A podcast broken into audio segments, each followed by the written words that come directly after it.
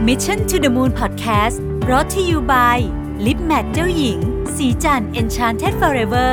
Matte Liquid Lip เนื้อเนียนนุ่ม เม็ดสีแน่น ให้เรียวปากสวยโดดเด่น ติดทนยาวนานตลอดวัน สวัสดีครับยินดีต้อนรับเข้าสู่ Mission to the Moon Podcast นะครับคุณอยู่กับประวิทยานุสาหะนะครับ วันนี้เป็นวันตอบคำถามประจำวันที่ 8 ธันวาคม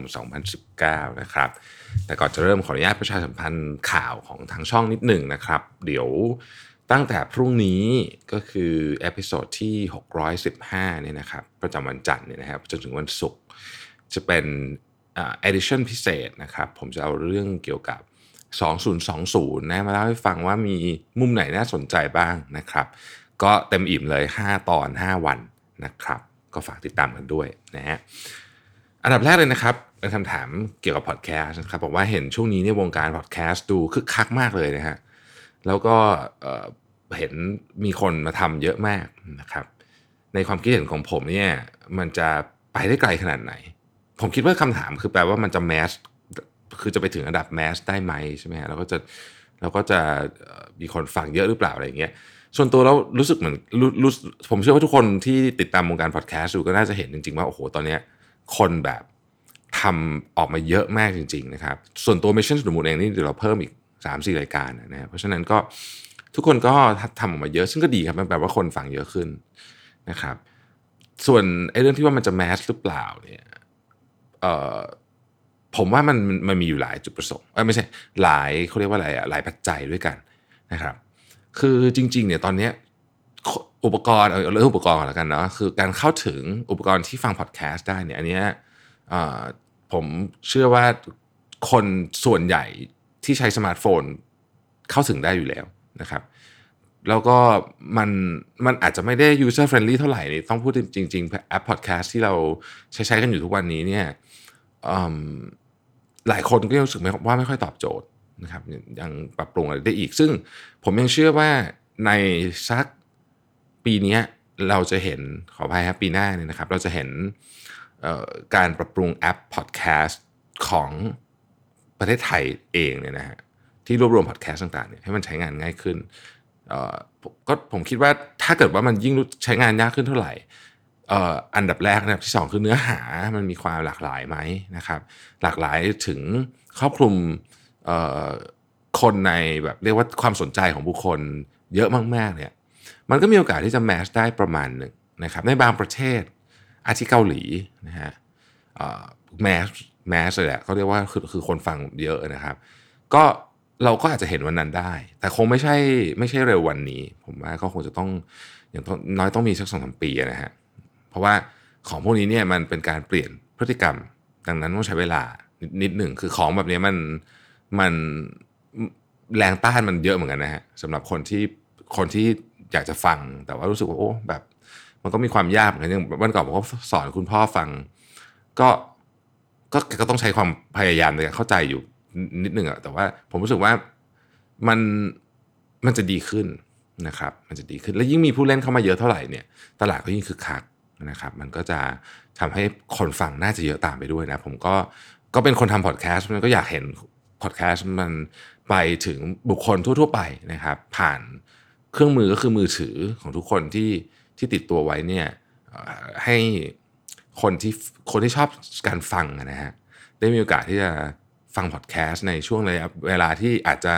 ขับรถไปทำงาน นั่งรถไปทำงานเดินทางหรือว่ารออะไรก็ตามระหว่างวันเนี่ยนะครับ จะได้มีอะไรทำด้วยนะฮะอีกท่านหนึ่งถามบอกว่า PR manager ในแบบที่คุณประวิทย์ต้องการต้องมีคุณสมบัติอย่างไรบ้างนะครับ ต้องเรียนตรงๆก่อนว่าผมนี่ไม่เคยมี PR แบบจริงจังนะคือหมายถึงว่าเราไม่เคย มีตำแหน่งนี้อย่างจริงจังในบริษัทนะครับ ส่วนใหญ่คนที่ช่วยๆกันดูก็คือทีม marketing นี่แหละ หลังๆก็มีทีมของ Mission to the Moon เข้ามาช่วยดูบ้างนะครับ แต่ผมคิดว่า PR Manager ถ้าเกิดมองในมุมว่าตามงานตามเนื้องานเกี่ยวกับ PR เลยเนี่ย ก็แน่นอนว่าต้องเป็นคนมีมนุษย์มนุษย์สัมพันธ์ดีมากๆนะครับ มี EQ สูงนะฮะ แล้วก็รอบรู้เรื่องต่างๆ บุคลิกดีนะครับ เป็นคนพูดเก่ง พูดเก่งไม่ได้ความว่าพูดเยอะนะครับ คือพูดแล้วเนี่ยอ คนฟังรู้สึกเข้าใจเรื่องที่ที่คนนี้พูด จับใจความสำคัญได้เก่งนะครับ แล้วก็ไม่ออกไม่ออกนอกประเด็นเยอะอะไรเงี้ยนะครับ แล้วก็มีมีความรอบรู้ในเรื่องที่ตัวเองกำลังพูดอยู่จริง ๆ อะไรแบบเนี้ยนะฮะประมาณนั้นนะครับนี่อันนี้อย่างขอบอกอีกครั้งว่าผมไม่เคยมี PR manager เพราะว่าอาจจะเป็นเพราะว่าบริษัทเรายังไม่ได้ไซส์ใหญ่ขนาดที่จะเป็นต้องมี PR manager แต่คิดว่าคิดว่าน่าจะประมาณนี้ ถ้าวันหนึ่งอยากมีก็คงอยากได้คนประมาณนี้นะครับ อีกท่านถามว่าเห็นผมทำงานเยอะแยะมากมายกิจกรรมเยอะเอาเวลาตอนไหนอ่านหนังสือนะฮะก็จริงๆ เดี๋ยวนี้ต้องบอกว่าว่างเมื่อไหร่อ่านเมื่อนั้นนะครับ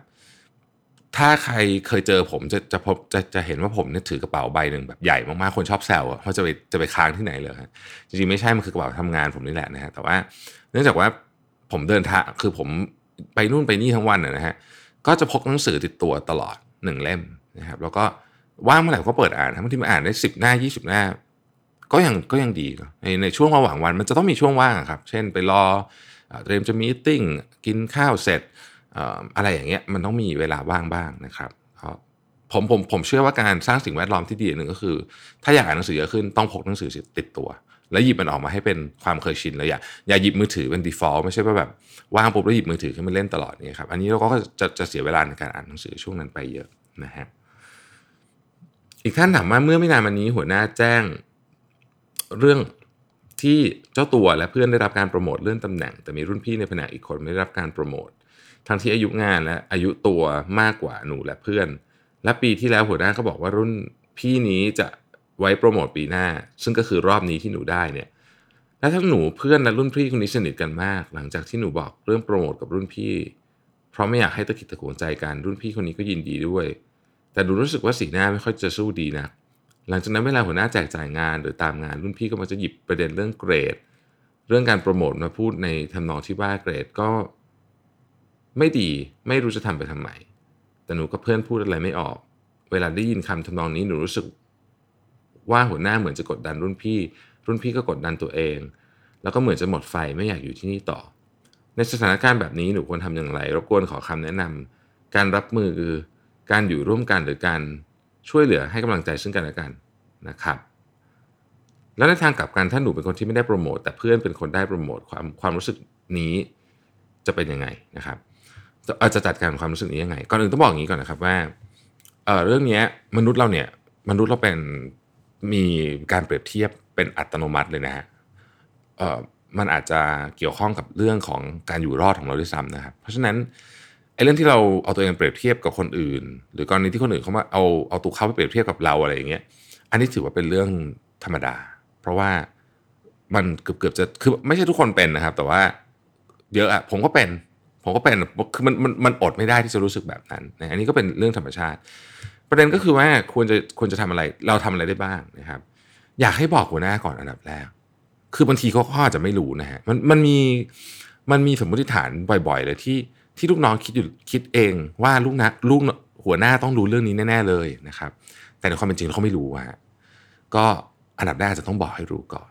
นะครับบอกให้รู้เล่าเรื่องให้ฟังทั้งหมดนู้นนี้ว่ามันเป็นมีปัญหายังไงอะไรเงี้ยนะครับ หัวหน้าคุณอาจจะมีวิธีการแก้ไขที่ไม่ได้กลับไปย้อนโปรโมทให้กับรุ่นพี่คนนี้ แต่เขาอาจจะมีวิธีอื่นนะครับ เรื่องที่ 2 ถ้าเกิดว่าเราเป็นคนถูกทำแบบนี้บ้างจะเกิดอะไรขึ้น ผม ผมเล่าเรื่องหนึ่งให้ฟังครับ คือมันมีการทดลองนะฮะที่สหรัฐอเมริกา ผมจำตัวเลขของของตัวเลขในการทดลองนี้ไม่ได้ แต่มันเป็นทำนองนี้ฮะสมมุติว่าเรามีงานสองงานเนาะงานหนึ่งให้เงินเดือน 75,000อีกงานหนึ่งให้เงินเดือน1 0 0 0 0แสนนะครับคิดว่าเป็นเหรียญสหรัฐต่อปีแล้วกัน ซึ่งมันก็เป็นเงินเดือนของคนที่จบปริญญาโทเฉลี่ยเฉลี่ยแถวๆนี้นะฮะที่ที่นู่นเนี่ย หนึ่งเจ็ดหมื่นห้าถึงหนึ่งแสนเหรียญต่อปี มีสองที่ที่หนึ่งให้เจ็ดหมื่นห้าที่หนึ่งให้หนึ่งแสนเหรียญนะครับแน่นอนว่าเราต้องเลือกอันที่หนึ่งแสนเหรียญแน่ๆถ้าเกิดว่างานทั้งสองอย่างนี้อยู่ในเมืองเดียวกันค่าครองชีพเหมือนกัน condition อื่นๆเหมือนกันหมดนะครับคงไม่มีใครเลือกงานที่ได้เงินน้อยกว่า ถ้าถ้าถ้าทั้งสองงานเนี้ยทุกอย่างเหมือนกันหมดนะฮะทีนี้เขาเขาเขาบอกอ่าโอเคถ้าทุกคนเลือกหนึ่งแสนคราวนี้ใหม่ ถ้าคุณเลือก กรณีที่คุณเลือก 75,000เนี่ยเพื่อนที่เรียนจบมาพร้อมคุณนะครับทุกอย่างเท่ากับกับคุณหมดเลยความเก่งเกรดเฉลี่ยอะไรอะไรก็ตามที่มันสามารถวัดได้เนี่ยนะฮะเท่าเท่าเรารู้สึกได้เนี่ยเขาเท่ากับเราหมดเลย เขาได้ห้าหมื่นแล้วเราได้เจ็ดหมื่นห้าทำงานที่เดียวกัน กับกรณีที่สองเพื่อนเราเนี่ยเเราได้หนึ่งแสนนะครับคือได้เยอะกว่าเมื่อกี้แต่เพื่อนเราเนี่ยได้แสนสองหมื่นห้าคือเราเราได้เยอะขึ้นกว่าเดิม แต่เพื่อนเราได้เยอะกว่าเราเนี่ยนะฮะเชื่อไหมครับว่าคนส่วนใหญ่เลือกจะได้เงินเดือน 75,000แทนที่เป็น1 0 0 0 0แสนเพราะว่านี่ฮะคือมันมีการเปรียบเทียบอยู่เกิดขึ้นด้วยนะครับ ดังนั้นถ้าเราเข้าใจเรื่องนี้แล้ว เข้าใจธรรมชาติแล้วเนี่ยบางทีเราอาจจะกลับมามองที่เรื่องของมันจริงๆก็ได้ก็คือแก่นของเรื่องนี้มันคืออะไรหนึ่งเราพอใจไหมสมมติว่าเราไม่ได้โปรโมทแล้วไอ้คนได้โปรโมทเราพอใจไหมกับกับการไม่ได้รับโปรโมทนี้จริง ๆ โดยโดยโดยไม่ได้เปรียบเทียบว่าเพราะเพราะว่าเพื่อนฉันได้โปรโมทฉันถึงควรจะได้โปรโมทด้วย ต้องต้องไม่เอาเหตุผลนี้มาคิด แต่ดูจากเนื้องานดูจากทุกอย่างเปรียบเทียบกันแล้วเนี่ย คิดว่ามันเหมาะสมไหม ถ้ามันเหมาะสม ก็ไม่เป็นไร เราก็ตั้งใจทำงานเราก็รอโอกาสโปรโมทในครั้งต่อไป ถ้ามันไม่เหมาะสม เราก็ต้องนำเรื่องนี้ไปคุยกับผู้ที่มีอำนาจบอกว่าเราคิดว่าเราไม่เห็นด้วย แล้วก็ดูเขาจะแก้ไขปัญหายังไงนะครับ อีกคำถามหนึ่งนะครับบอกว่าทำไมต้องเรียนปอโท หรือไม่ต้องเรียนนะครับในสถานการณ์ที่ทำงานมา 5 ปีแล้ว ต้องมีหลักพิจารณาอะไรบ้างนะครับ การเรียนปริญญาโทในยุคนี้เนี่ยก็เป็นข้อตกเถียงกันเยอะเหมือนกันว่าต้องเรียนไหมนะฮะแต่ว่าเอาของผมแล้วกันนะฮะถ้าถ้าเป็นหลักเกณฑ์ที่ผมจะใช้คิดในตอนนี้นะฮะก็คือว่าหนึ่งการเรียนปริญญาโทครั้งนี้ของเราไม่ว่าเราจะเรียนอะไรก็ตามเนี่ยมันช่วยให้เรามีทักษะหรืออาวุธใหม่เพิ่มที่เราอยากได้หรือเปล่านะฮะ อันนี้น่าจะเป็นคำถามที่สำคัญที่สุดก็คือ เรียนเนี่ยถ้าเราไม่ได้จะเอาใบปริญญาไปแบบเท่ๆนะซึ่งซึ่งคิดว่ายุคนี้ไม่ไม่จำเป็นแล้วนะครับ ก็ต้องถามเลยว่าโอเค ได้ประโยชน์อะไรไหมถ้าคิดว่ามันได้ถ้ามันต่อยอดมากๆเลยเนี่ยนะครับ ก็เป็นเหตุผลที่น่าเรียนนะครับ ข้อที่2เนี่ยก็คือว่าไอ้สิ่งที่เราจะไอ้สิ่งที่เราจะเรียนนั้นนะครับ มันเป็นของที่ดูแล้วคร่าวๆจากการประมาณการของเราเนี่ยเป็น เป็นสิ่งที่อนาคตคนเขาอยากจะใช้กันไหม คนเขาต้องการไอ้ความรู้นี้ไหม ถ้าต้องการ แล้วเราไม่เคยมีความรู้มาก่อน แต่ถ้าเราไปเรียนโทปุ๊บเราจะได้ไอ้เรื่องนี้มาเนี่ย ก็ก็น่าเรียนนะครับ